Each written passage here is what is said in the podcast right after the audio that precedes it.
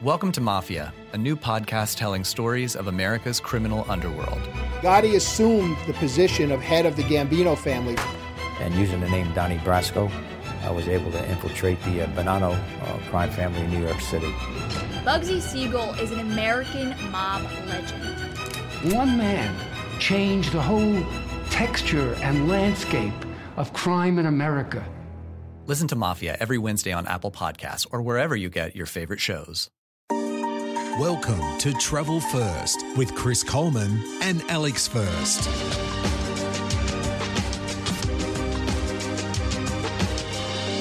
Well, thanks very much for coming along on the journey on Travel First. My name is Alex First, and with me, as usual, we're going to have another look at Hobart, where we were in the last podcast.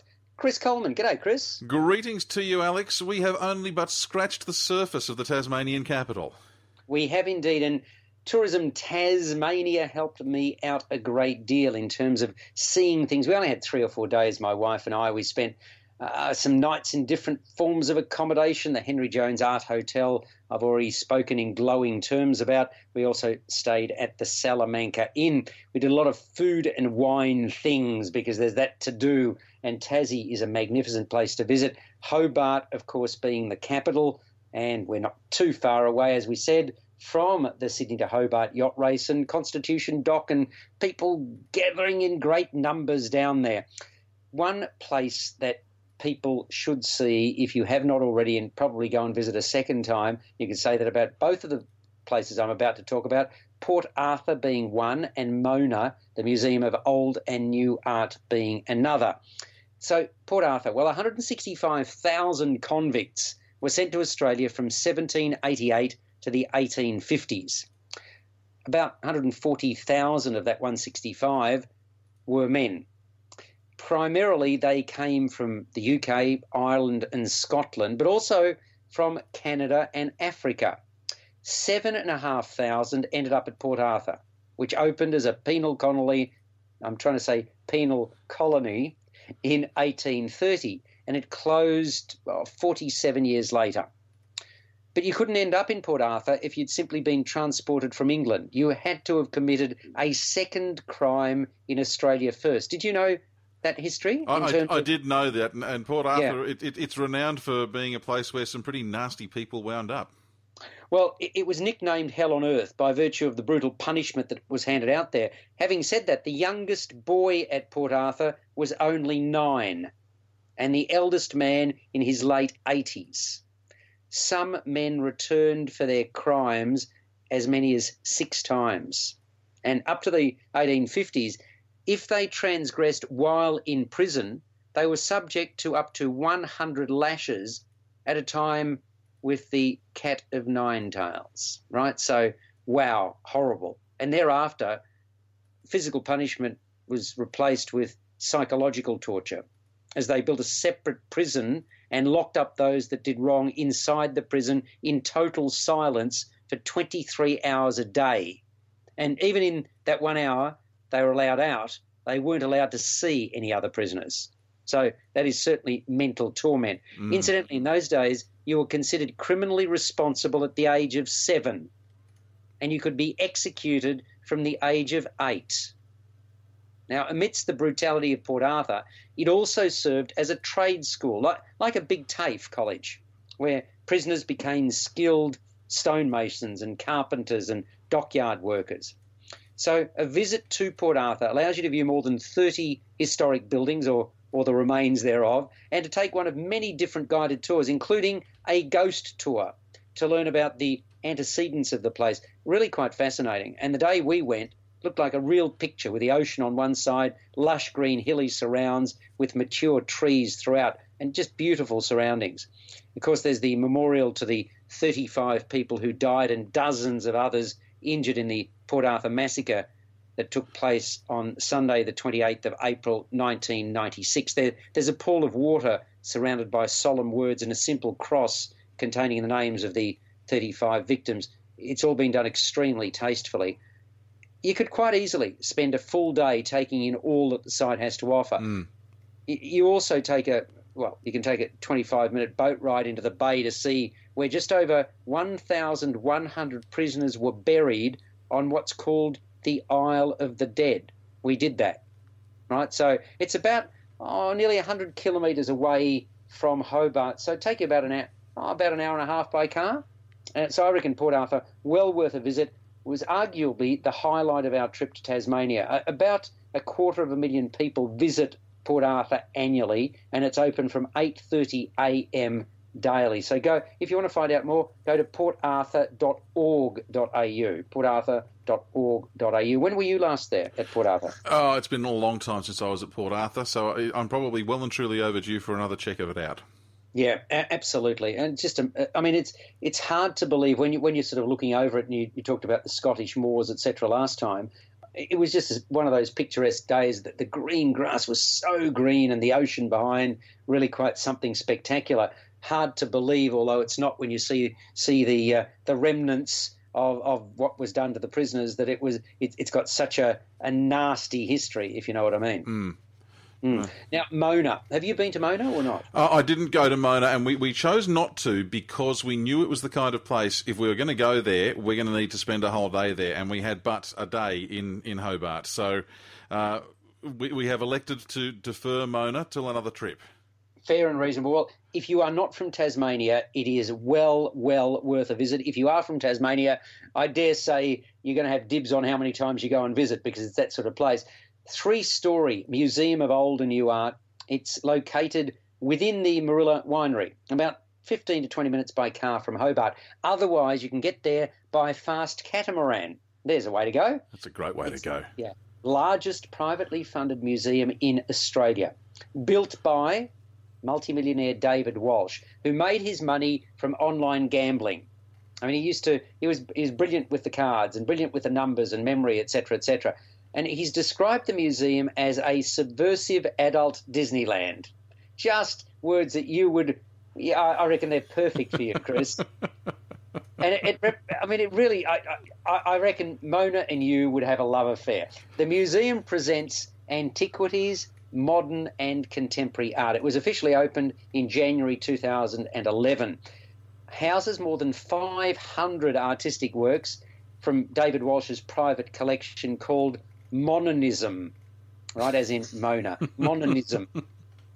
now, notable amongst them are Sidney Nolan's Snake. It's 12, that's 1,620 images, Snake, uh, displayed publicly for the first time in Australia. And th- there's quite a number of others that may mean something to some, but probably won't mean a lot to others. There's a um, there's a machine which turns food into excrement. Mm-hmm. Okay, because that's what every installation should ever have. Absolutely. Well, I said it, has got the bizarre, it's got the ridiculous. Yes, it's got all of that.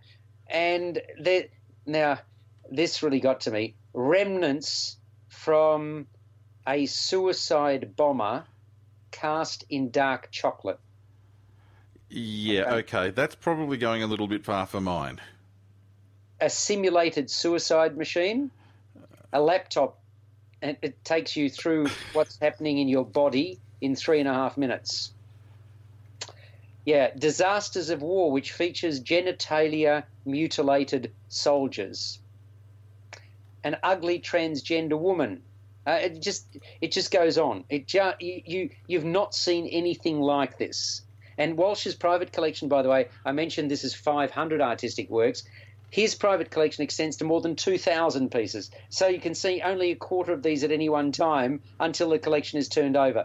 What I've just described is what we saw when we went there, and this is going back a, a little bit of time. So, apart from Walsh's private collection, there's another exhibition which we saw on the bottom level, which was titled Theatre of the World, and that featured more than 450 works mixing two disparate collections one from the Tasmanian Museum and Art Gallery, and then Mona's own. Now, when you enter, you can take an iPhone that contains details of every exhibit, because unlike other art galleries, there are no descriptions or names next to the artworks themselves. So there you go, take your iPhone, and that's how you can find out more about what is on display. Now, if Walsh is out to shock, he certainly succeeded, Chris. As I can, I, I think you were a little bit shocked. well, I'm sort of at the point where I don't know what to say at this point, Alex. Yeah, I can understand. Well, there were works that appear dedicated to butchery and depravity, And then I saw a Picasso next to modern photos. No fanfare, just there on the wall alongside all the other exhibits. Well, why not? Yeah. Okay. Yeah, well, I mean, you know, well, if you you know you go and see the Mona Lisa, there's a bit of pageantry, right? I mean, just in terms of entry and, and so on. No, no, it's just it's just hanging there, right? There you got it. There's a Picasso. Some outside exhibits as well. For example, a cement truck in rusted steel. It is really. I know that might not sound special. It is mighty impressive, right? You got to see the cement truck, truck rusted steel in rusted steel. It's also got Mona has also got a beautiful restaurant, and the architectural significance of the site wasn't lost on me either. Quite something in terms of its architecture. And you know that's one of the things that I particularly enjoy about visiting Europe. Yeah. The architecture. I love I love England, for example. I, I think it's stunning, and I and France and Vienna and all these other great European capitals. Its own architecture, Mona, quite special. So uh, you've got that, and uh, it's been a rip roaring success. It, it is effectively the number two tourist attraction in Tasmania behind the Salamanca market. In its first year, it attracted nearly 400,000 visitors, right? I mean, that's just amazing, right? That, that's, that's how popular it is. And people come from overseas just to see it. And there, were, look, when we were there, there was a special event happening in conjunction with the Tasmanian Symphony Orchestra, and it was called. Now I'll try and pronounce this correctly. Synesthesia. Synesthesia. That's pretty close. Yeah, that'll do. It means joined sensation, Mm. so that music's not only heard but seen, tasted, or felt as a physical touch. It was three and a half years in the making because they have very special things at Mona. And th- there was a series of performing musical artists, soloists, piano duets, small chamber groups, a 40 strong orchestra, a 60 piece chorus wrapped around the stairwell at the Mona, complete with special lighting and food. Now, there you go, a two day treat for the senses. So, this was a really bold undertaking involving artists such as Meow Meow and Brian Ritchie and, and so on, and David Nuttall, to name but three. And among the creative directors of this particular piece, Lyndon Terracini from Opera Australia, Simon Rogers from the Tasmanian Symphony Orchestra, and Brian Ritchie, who I just mentioned. So, look, there's, and, and this was just then. Whenever you go, there's something special happening at Mona. One of the most amazing art galleries, and I've seen many of them around the world. Boy, oh boy, he's done something that well, I, I just don't know what was in his mind, but he's clearly a man who has got an imagination. Let's put it that way. Go to mona.net.au to find out more about it. Go down and visit Tassie. Go especially to Hobart. It's a grand place to visit.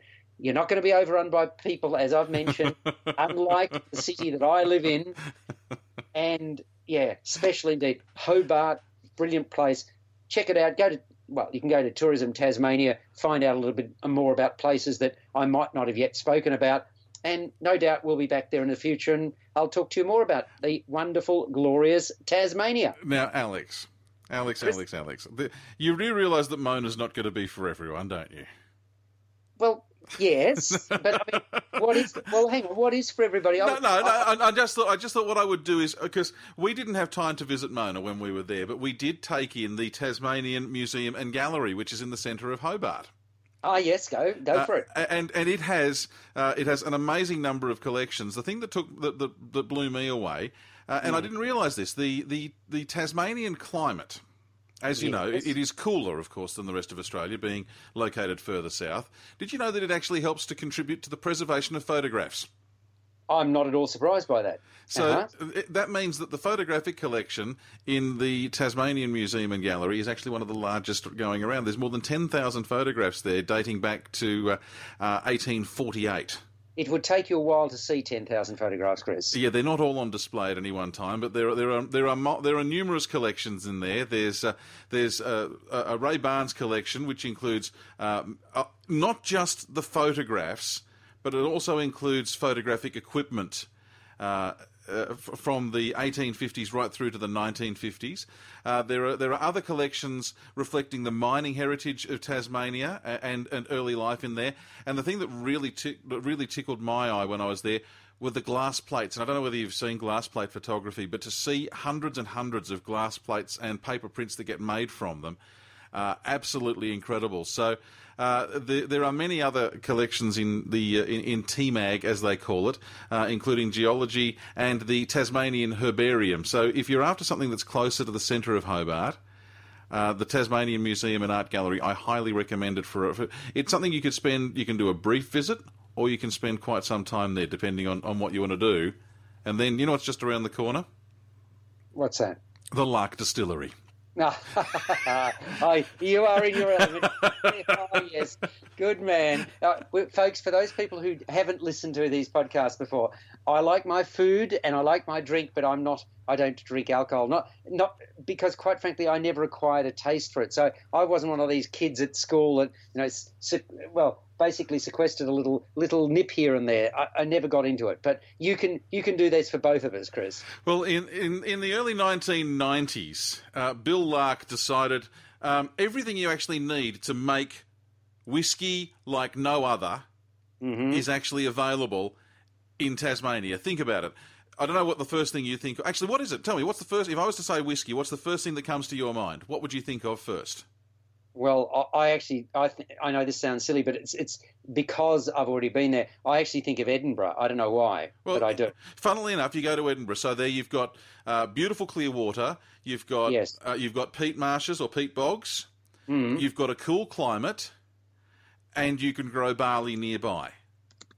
Right. That's what you need to make whiskey. And Bill Lark. Now there are numerous, there are numerous. Um, distilleries operating in, in, in, southern parts of Australia now, but Bill Lark, I think, was the first of them, and he it took him a long time to get it. Uh, get it through because uh, it had been over 150 years since uh, the uh, the last licensed Tasmanian Tasmanian distillery had closed up.